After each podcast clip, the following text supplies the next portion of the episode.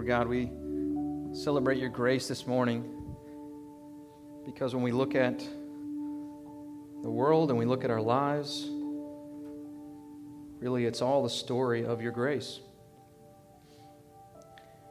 Lord, your grace before the time before the world began, before time began, setting your heart on a people for yourself.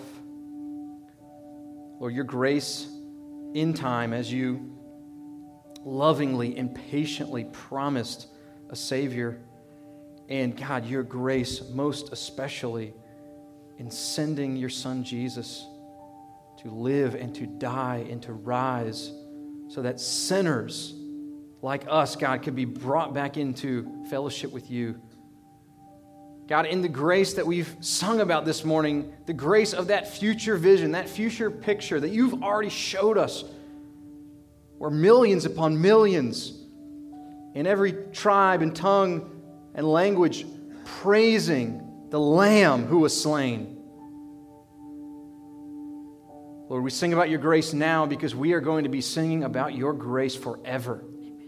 Amen. Lord, everything we have comes to us through your grace. And so we celebrate you this morning. We worship you, God. Now we just want to understand who you are. We want to see you. We want to meet with you. God, we want everything else in our life to just sort of slip away, and we want you to take front and center stage.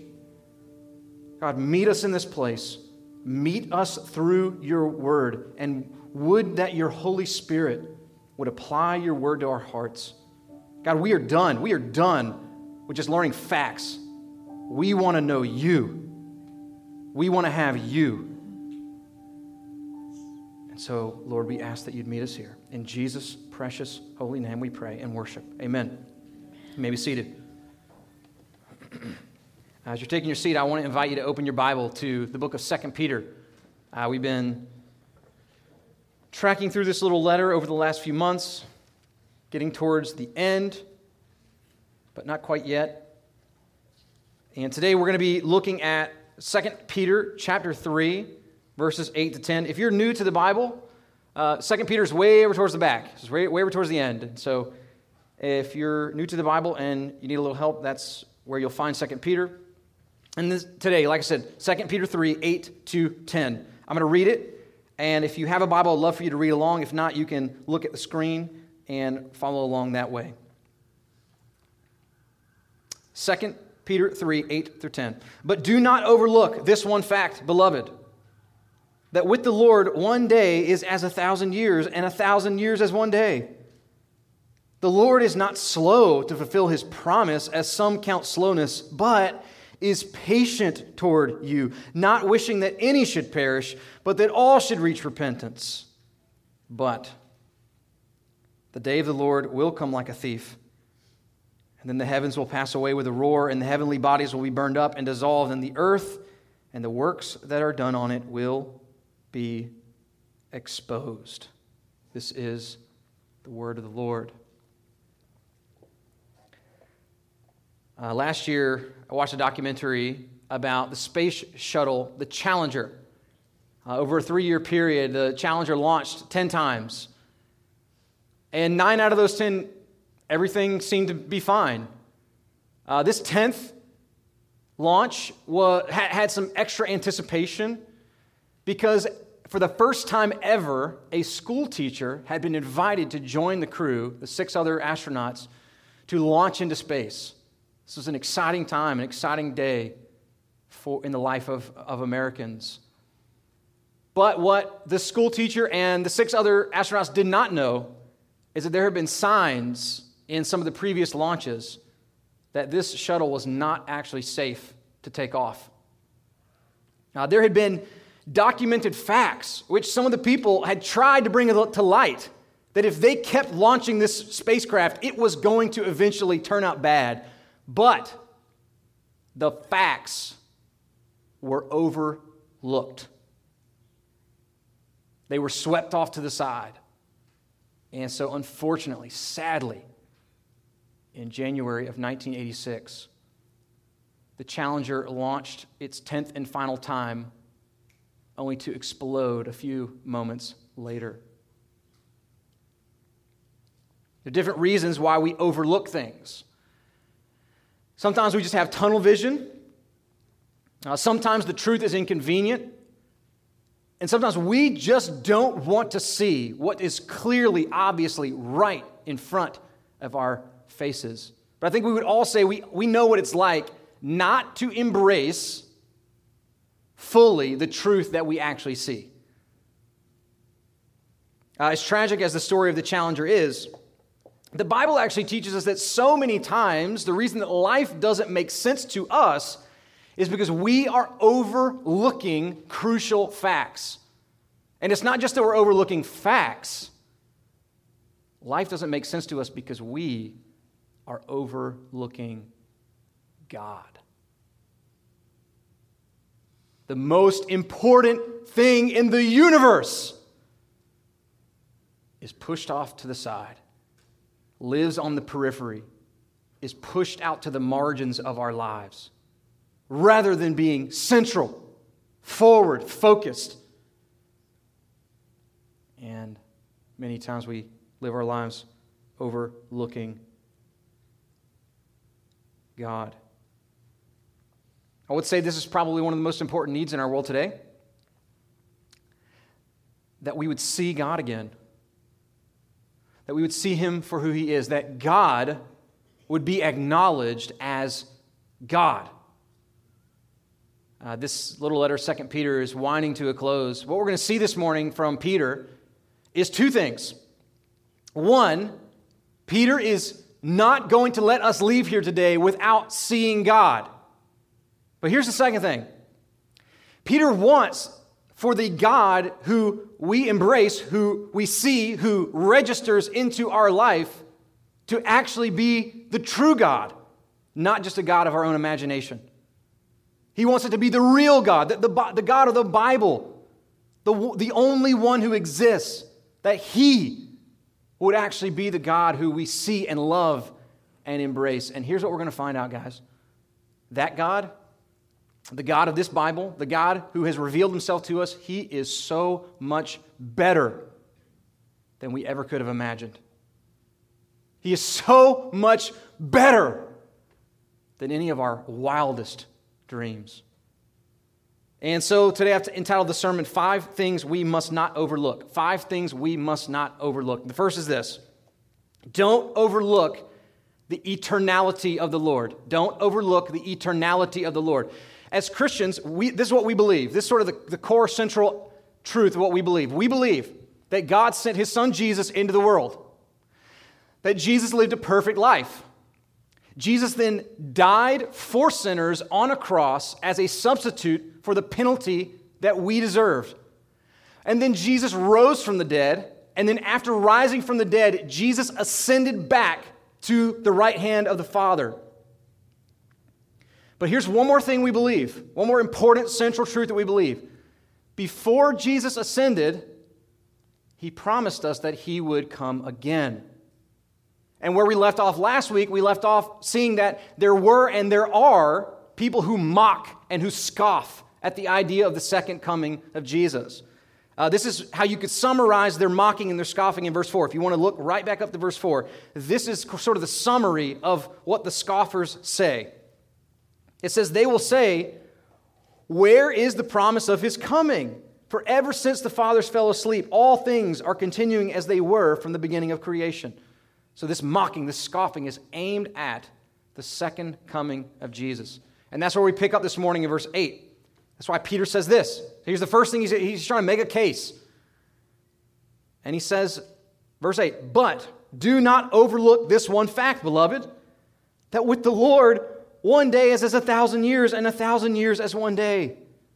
So Peter is telling us hey, here's one truth that must factor into the equation. Here's a truth that you must not overlook that with the Lord, time is not an issue because He's not bound by time. God is eternal. Now, for us, time presses in on us. Time seems to slip away from us. If you were to actually do this equation, that Peter's talking about here. I don't, I don't think he's talking about this. This is actual how it works, but he, he's trying to paint the big picture for us, right? If you take a thousand years, multiply it by 365 days, you get 365,000 days. So it's like Peter's saying, hey, one day in the life of God is like 365,000 days in the life of humanity. What's his point? His point is that there's only actually one timeless thing in the world, and that is God Himself. Right? We feel cramped. We feel time pressing in. We feel how elusive it is. You and I know that we have to invest our time wisely. We have to be careful how we spend our time. And you and I know that eventually time's going to run out on us. But none of that is true for God. Time is not pressing in on Him, He is not feeling the need to hurry up. God is boundless and timeless. I was trying to think of, how to understand this this week. I was trying to think of an example, and it's really hard because for us, you know, time is just this concrete thing that never changes. But I thought, you know, if we could just take a different resource, that we might be able to understand how this works for God. And so while time is something that we can't manipulate, it's not something that we can change or doesn't uh, expand or contract, something that does do that for us is money, right? We understand inflation. Now, as much as you and I think we understand inflation right now, I want to tell you a little story about a time and place that in inflation was astronomically worse than you and I could imagine. That's right. Germany in the early 1900s. Just listen, listen to how crazy this is. In 1914, the exchange rate of the German mark to the American dollar was about 4.2 to 1. You got that? Nine years later, it was 4.2 trillion to 1. Imagine being a trillionaire and being able to buy a pack of bubble gum. It was said that waiters had to climb up on top of tables, and every half hour they had to announce new menu prices. Listen to this the price of a loaf of bread went from 250 marks in January of 1923 to 200 trillion in November of the same year. They had, to, they had to take wheelbarrows to work just to get paid, and they had to spend the money before the day was over because their money wouldn't be worth anything by the next day. Peter is saying, guys,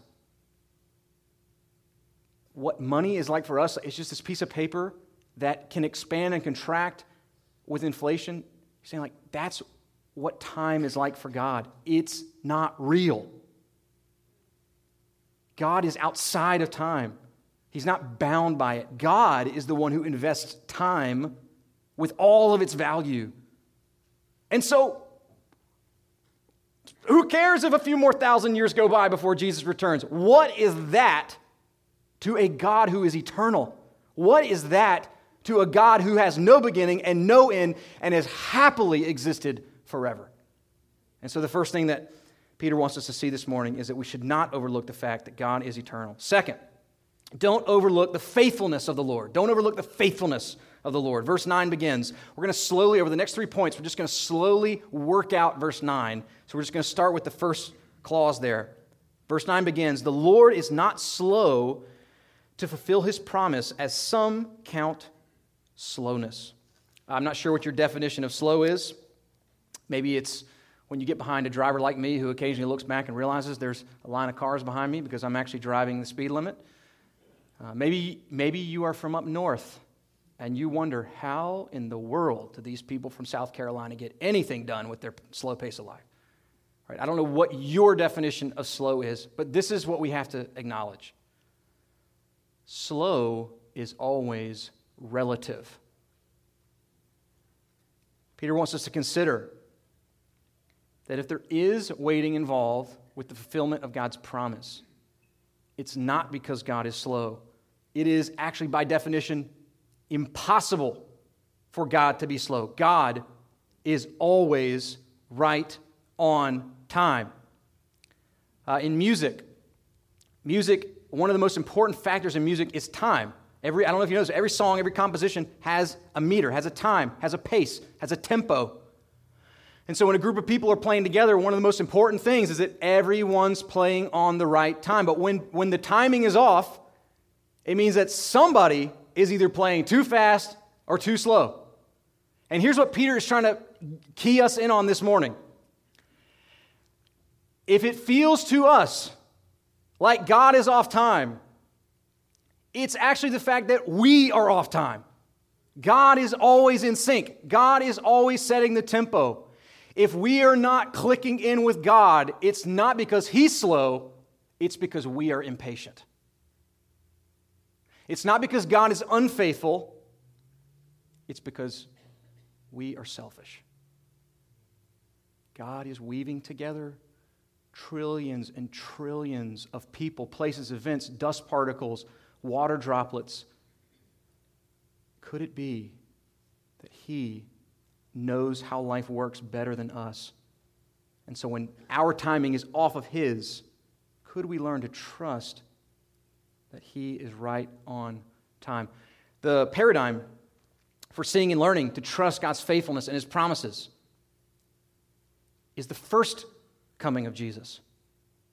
You know, it was at least a few thousand years between the first time that God promised a Messiah in Genesis chapter 3 to when Jesus was actually born in Matthew chapter 1. You know that? There's a few thousand years in between that time, at least. But I love how Paul puts it this way in Galatians 4 4 to 5. Listen to how beautiful this is. This is almost like poetry. Paul writes this. He says, But when the fullness of time had come, God sent forth his Son, born of a woman, born under the law, to redeem those who were under the law so that we might receive adoption as sons thousands and thousands of convergences of people, places, societies, inventions, biblical prophecies. And Paul says, at just the right time, when the fullness of time had come, God sent forth his Son into the world to save us. And so, when you're wrestling with God's faithfulness, when you're wrestling with God's timing in your life, what do you do? You look back to the gospel. You look back to the fact that at just the right time, when the fullness of time had come, God sent his Son who did everything that was necessary for our salvation, who faithfully fulfilled all of God's promises. And we see in the gospel that the Lord is certainly not slow to fulfill his promise, as some count slowness. So we've seen the eternality of the Lord, the faithfulness of the Lord. Third, this morning, don't overlook the patience of the Lord. Don't overlook the patience of the Lord. So again, we're going to focus on verse 9, but this time we're just going to go a little bit further. Peter says, The Lord is not slow to fulfill his promise, as some count slowness, but is patient toward you. The patience of God might be one of the most overlooked things in all the universe. Uh, this is my opinion.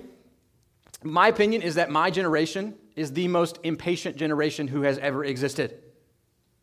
Right? Fast food, high speed internet, same day shipping. Right? We want what we want and we want it right now. We understand well impatience, not feeling like the line is moving fast enough. I was reminded uh, this week, last Sunday, we went to the Pelicans baseball game as a church. It was a great time. And I was reminded while we were there of the story of Brian Snitker. Brian is currently the head coach of the Atlanta Braves. Uh, but Brian Snitker was also the first manager for the Myrtle Beach Pelicans, which is really cool. 36 years, Brian was a coach in the Atlanta Braves system. 36 years before he actually became the head coach of the Braves. And then it wasn't until his 42nd year that he got the opportunity to win the World Series last year with the Braves. Think about the maturity and the strength and the resolve that it takes to wait and wait and wait and wait your turn. But, guys, that is nothing compared to the patience of God. God is the most mature being who has ever existed. The reason that God is able to be so patient is because he is filled with infinite strength. He is filled with all the qualities to the infinite degree that it takes to wait and wait and wait and wait and never grow weary. But this is what I love about the patience of God.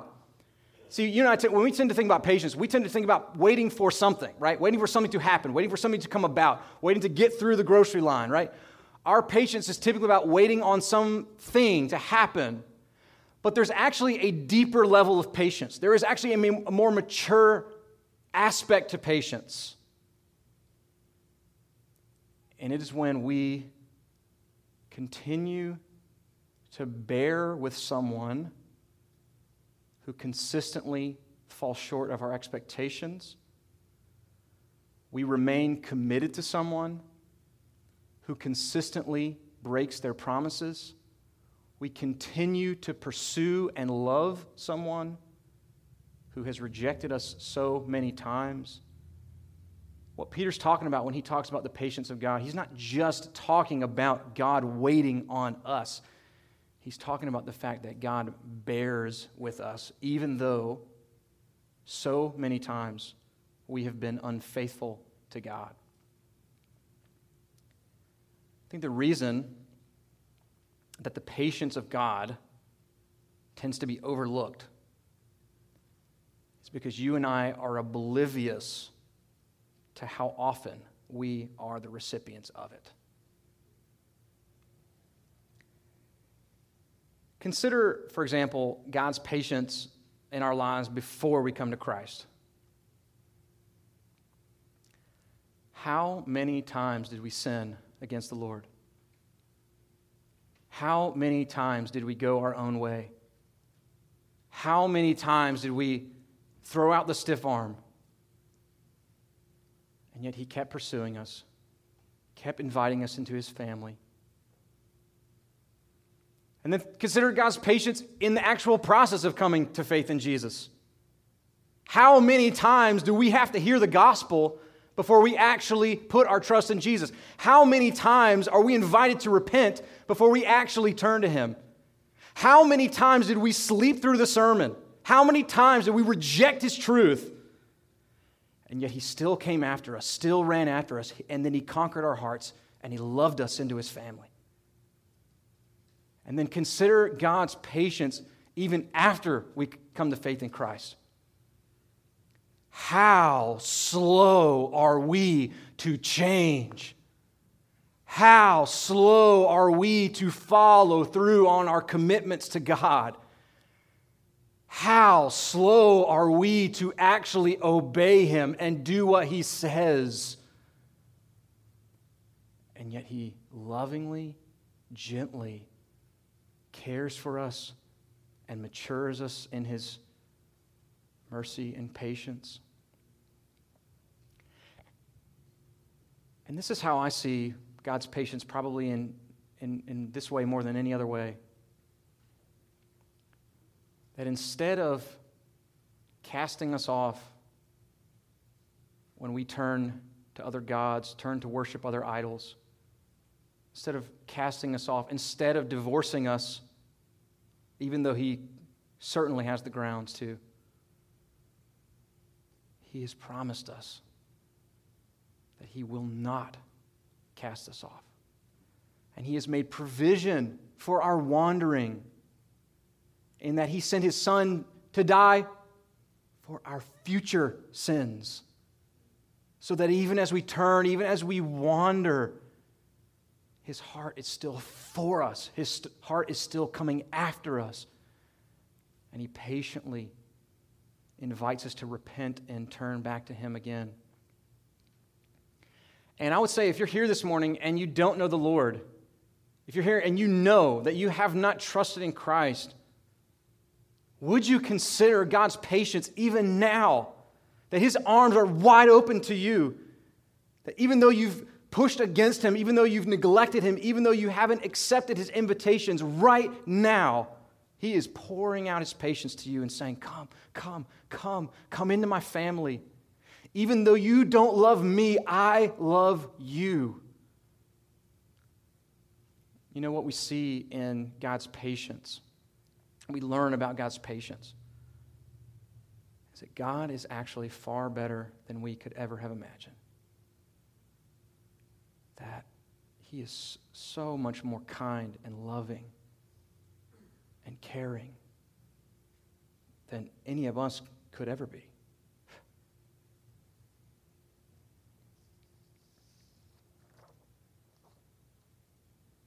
If God's patience t- towards us is a reality, here's a few ways I feel like we should respond to God's great patience. One is to honor his patience by never having hard thoughts of God. What do I mean by that? I mean, we should never conceive of God as a power hungry tyrant who smacks us and wounds us every time we sin against him. The Bible says when God revealed his own name to us, he said that he is slow to anger.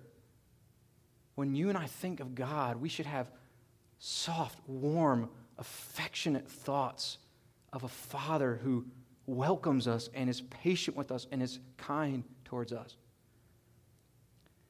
A second way that we should respond to his patience is that we should honor his past patience with present faithfulness. If God has been so good to us, if he has been so patient with us in the past, let's give everything we have to committing all of ourselves to Him right now. And then, third, this morning, if this patience of God is true, we ought to honor His patience by cultivating an environment of patience in this church. This is how Paul puts this in Colossians 3 12 and 13. Paul writes this Put on then, as God's chosen ones, holy and beloved, compassionate hearts kindness, humility, meekness, and patience, bearing with one another, and if one has a complaint against another, forgiving each other. As the Lord has forgiven you, so you also must forgive. What does cultivating a environment of patience in our church look like? Well, it looks like a couple things. One, it looks like we don't ever pressure anybody into anything.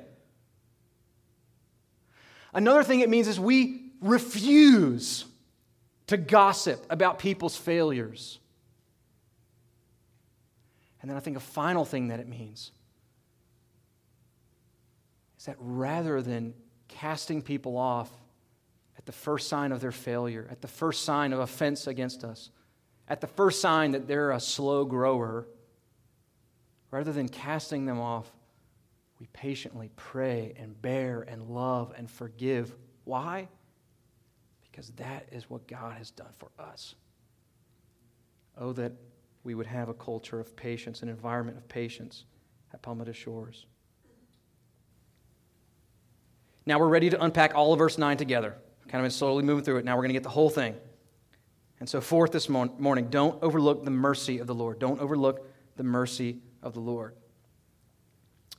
Verse 9 The Lord is not slow to fulfill his promise, as some count slowness but is patient toward you, not wishing that any should perish, but that all should reach repentance.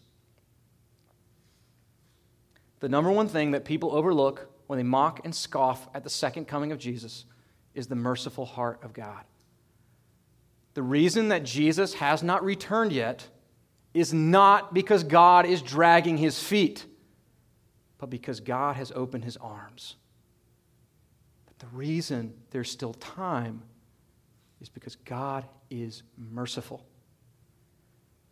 There's a few important phrases, two important phrases we need to see to understand this world in which we live. In the first phrase, Peter tells us that the Lord is not wishing that any should perish. Not wishing that any should perish. A simple definition of mercy is not receiving punishment for a crime that we have committed. Peter is saying God's heart is to show mercy. God's heart is that none would perish.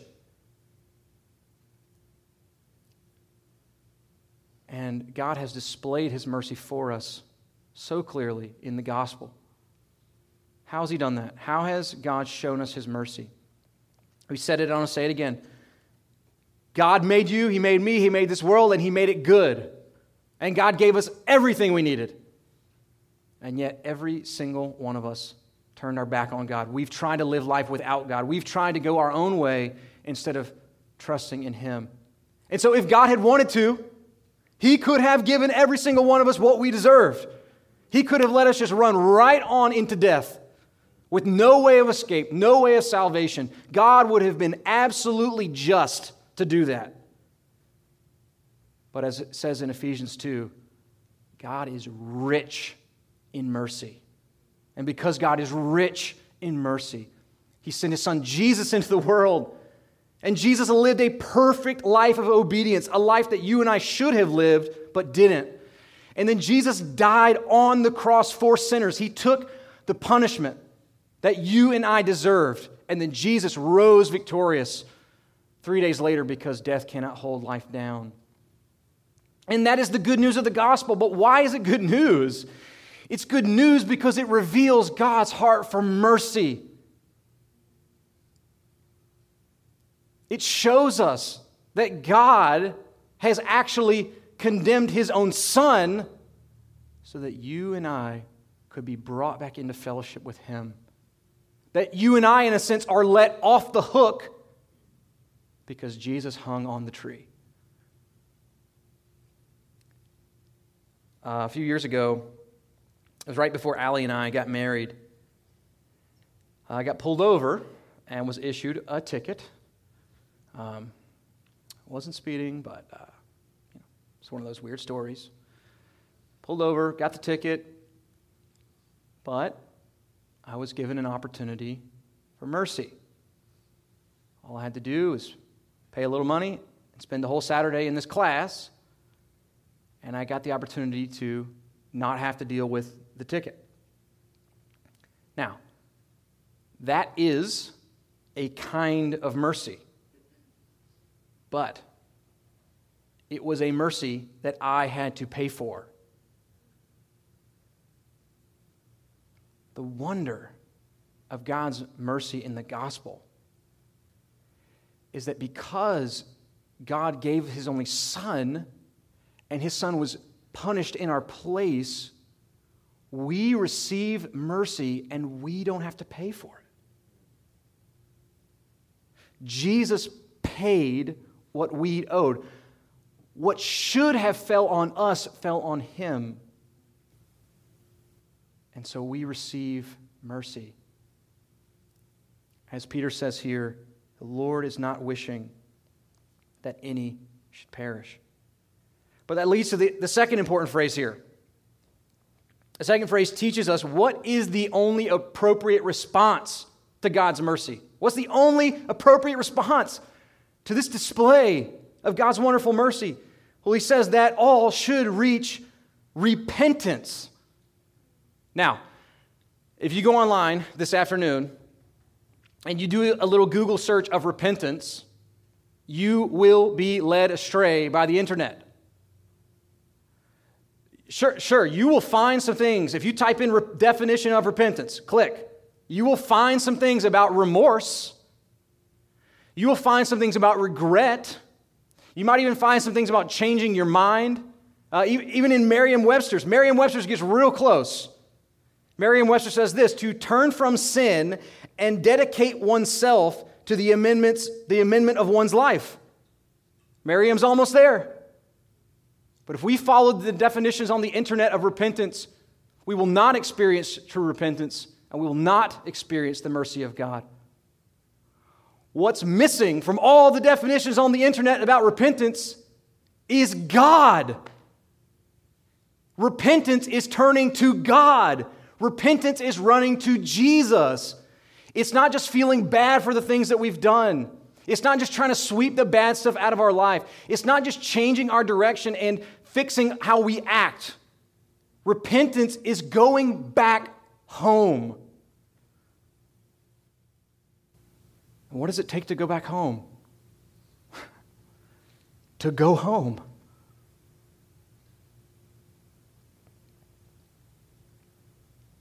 Don't overlook that the reason Jesus hasn't come back yet is because God's heart is full of mercy. And He's opened up His arms and He's given us time to turn to Jesus. Let me be really clear. What that doesn't mean is that God has given us time to get our act together. It does not mean that God has given us time to prove that we are worthy. It does not mean that God has given us time to sweep all the bad stuff out of our life.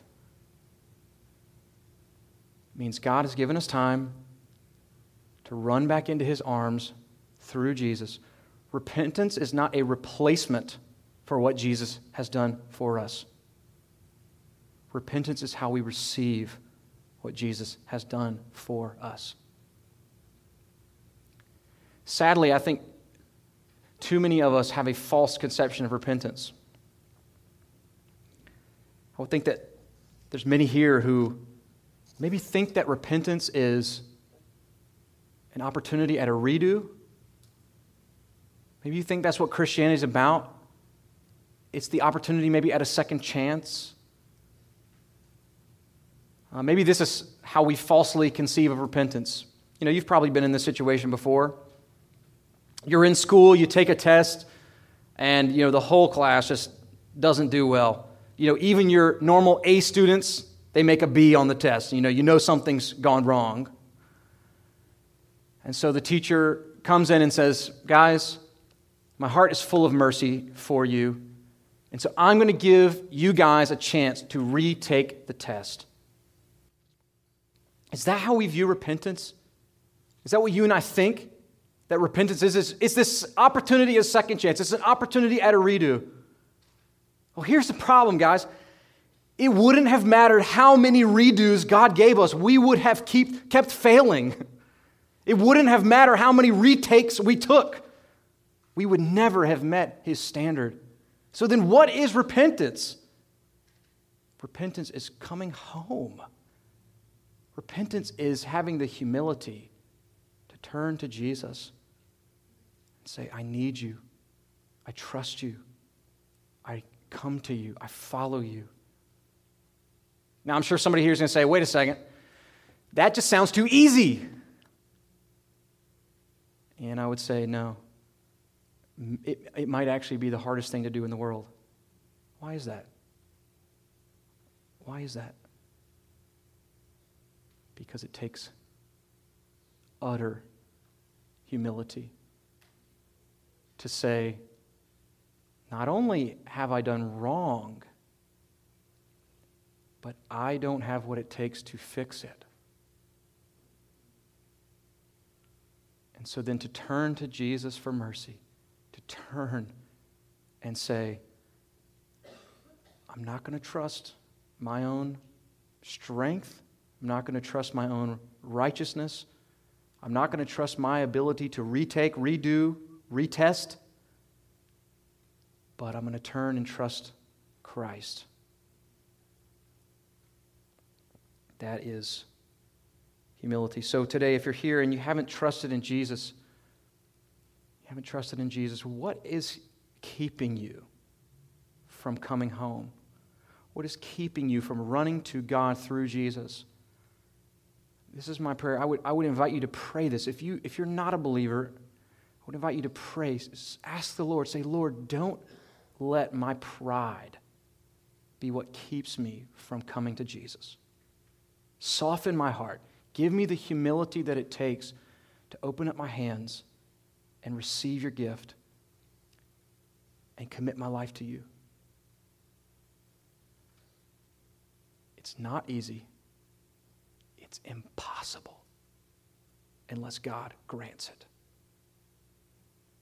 It requires utter humility. Here's a, few things that this passage teaches us about God One is this God's posture towards people in the world who do not follow him is not a fighting stance, it is open arms. And so here's the heart check that we have to do. Is my posture towards people in the world who do not follow God, is it a fighting stance or is it arms open? Are you aware that Jesus was accused of being a glutton and a drunkard? And the reason that Jesus was accused of being a glutton and a drunkard is because he was a friend of sinners. Jesus embraced and hugged and loved people who did not follow God. His best friends were gluttons and drunkards. And so he was accused by association. Is our posture this or is it this? And then here's another thing to think about. If we believe that 2 Peter 3 9 is true, that the Lord is not slow to fulfill his promises, some count slowness, but is patient toward you, not wishing that any should perish, but that all should be, reach repentance. If we believe that's true, then we must be committed to getting the gospel to the ends of the earth. We must be committed to taking the good news that there's a God of patience and mercy who's given his only Son. We must be committed to getting that message to people who are perishing. And just so you can know something about my heart, this is something that I am praying for this church.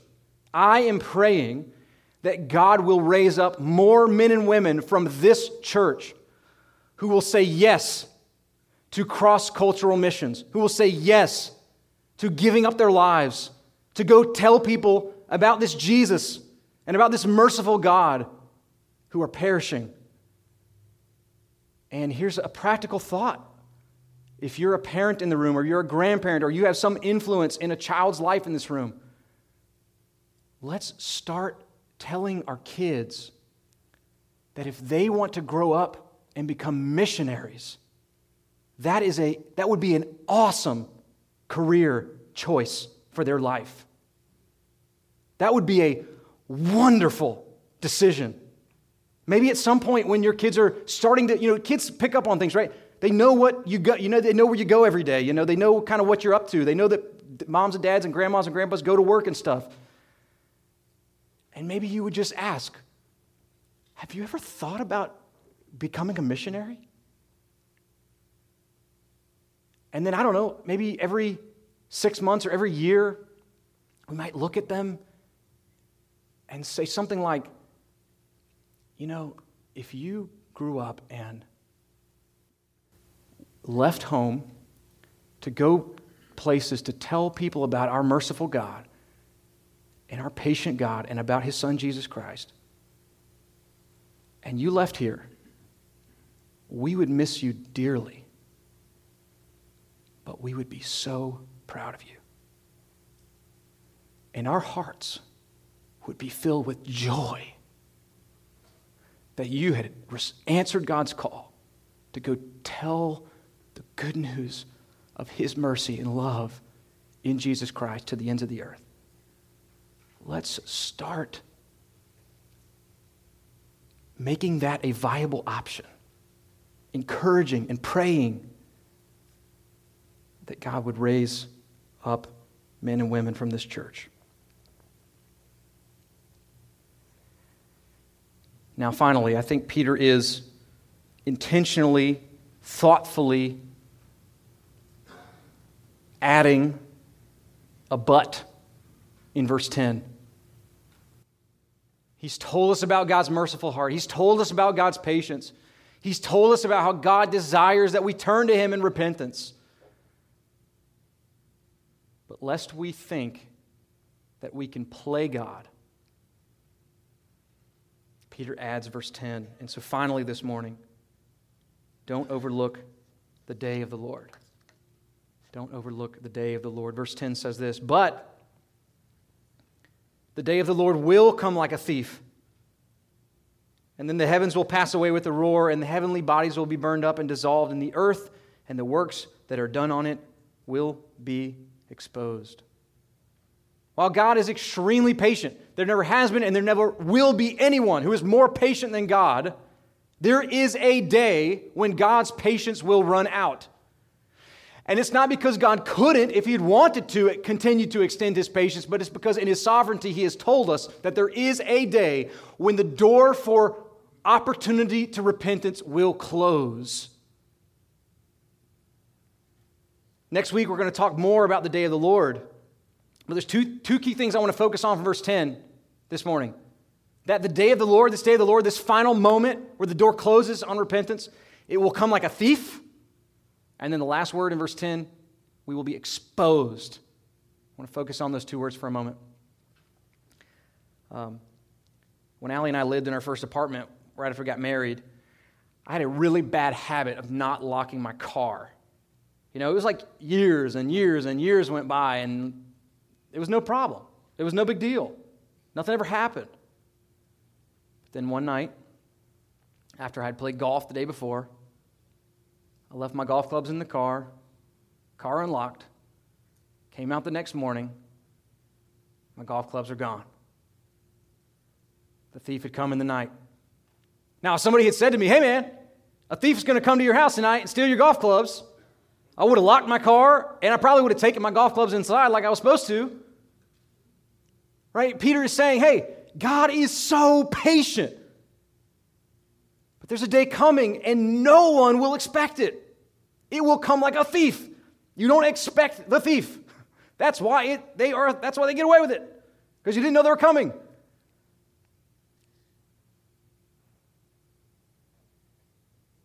And then the last word, verse 10 exposed.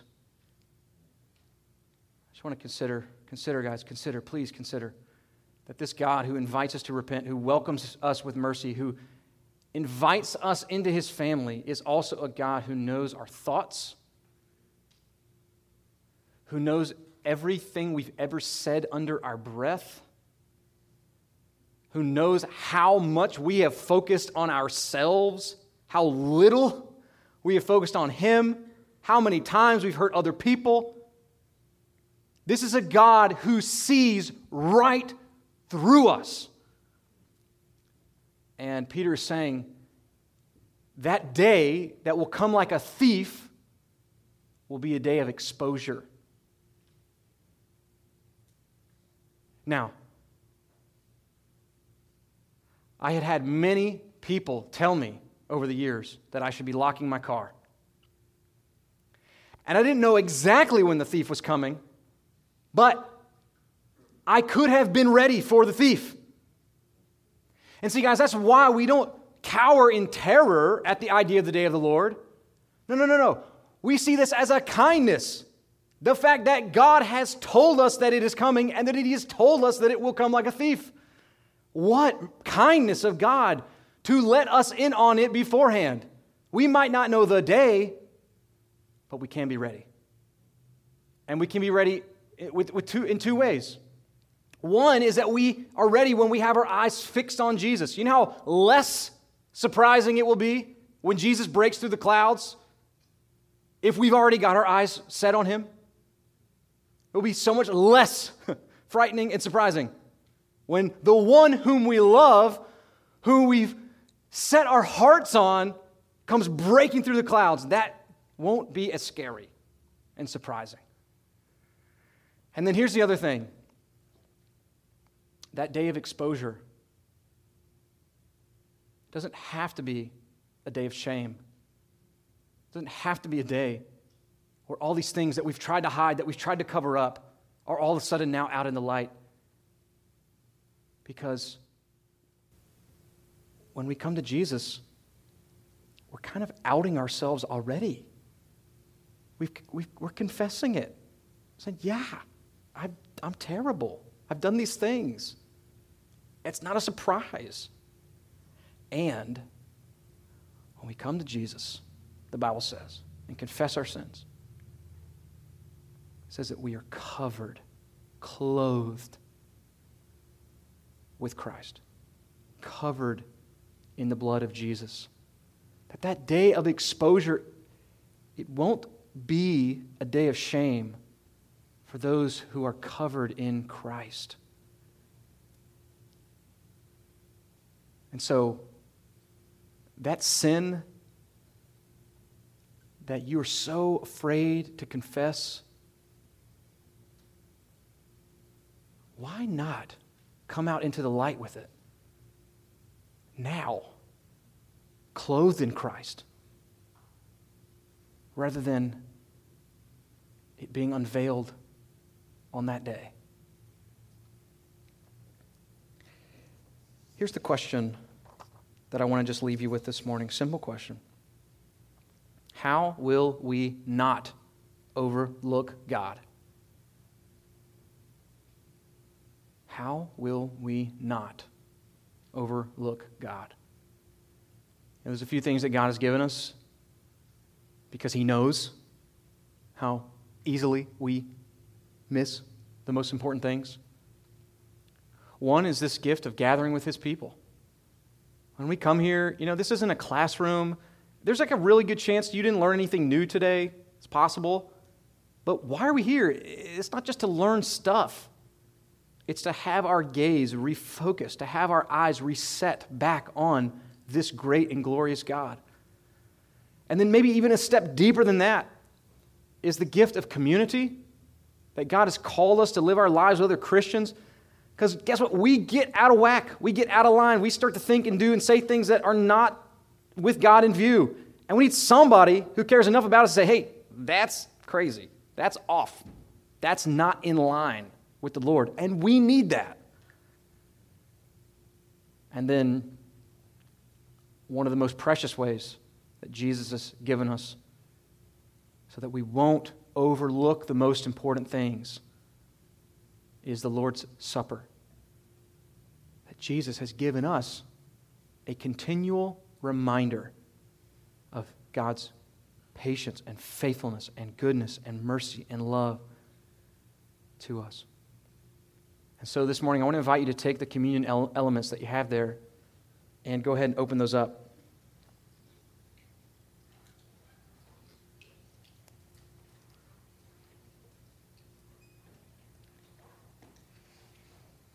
And I want to read 1 Corinthians chapter 11. Paul gives us not only the what of the Lord's Supper, but he tells us the why of the Lord's Supper.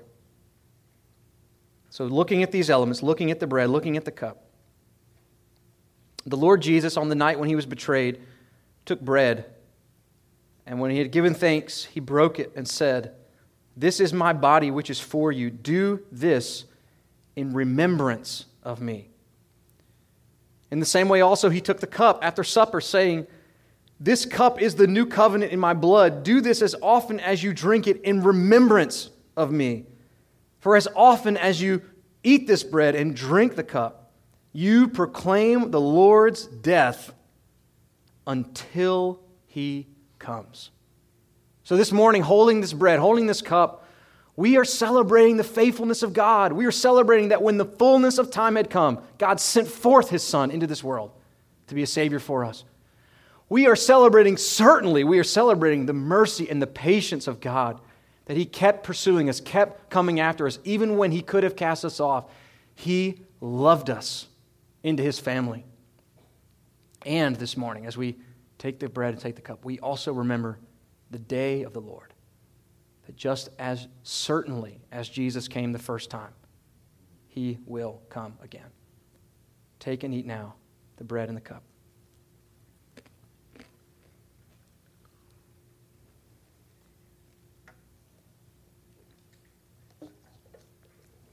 Lord, we worship you today as a God rich in mercy. God, I just pray that you would genuinely help our hearts to see these wonderful qualities of you, that we wouldn't overlook your, your patience or your mercy or your faithfulness, we wouldn't overlook how awesome you are, that it would actually be alive in our hearts, that as we interacted with one another, as we make decisions for our lives, as we think about our futures, Lord, that you would be right there, front and center, that would see you, embrace you, cling to you, remember you. God, we're so thankful that you came after us. And we just ask now that as we feel your mercy, as we feel your goodness, as we feel your faithfulness, that it would lead our hearts to repentance. Lord, that we would run home. It's in Jesus' name that we worship and pray. Amen.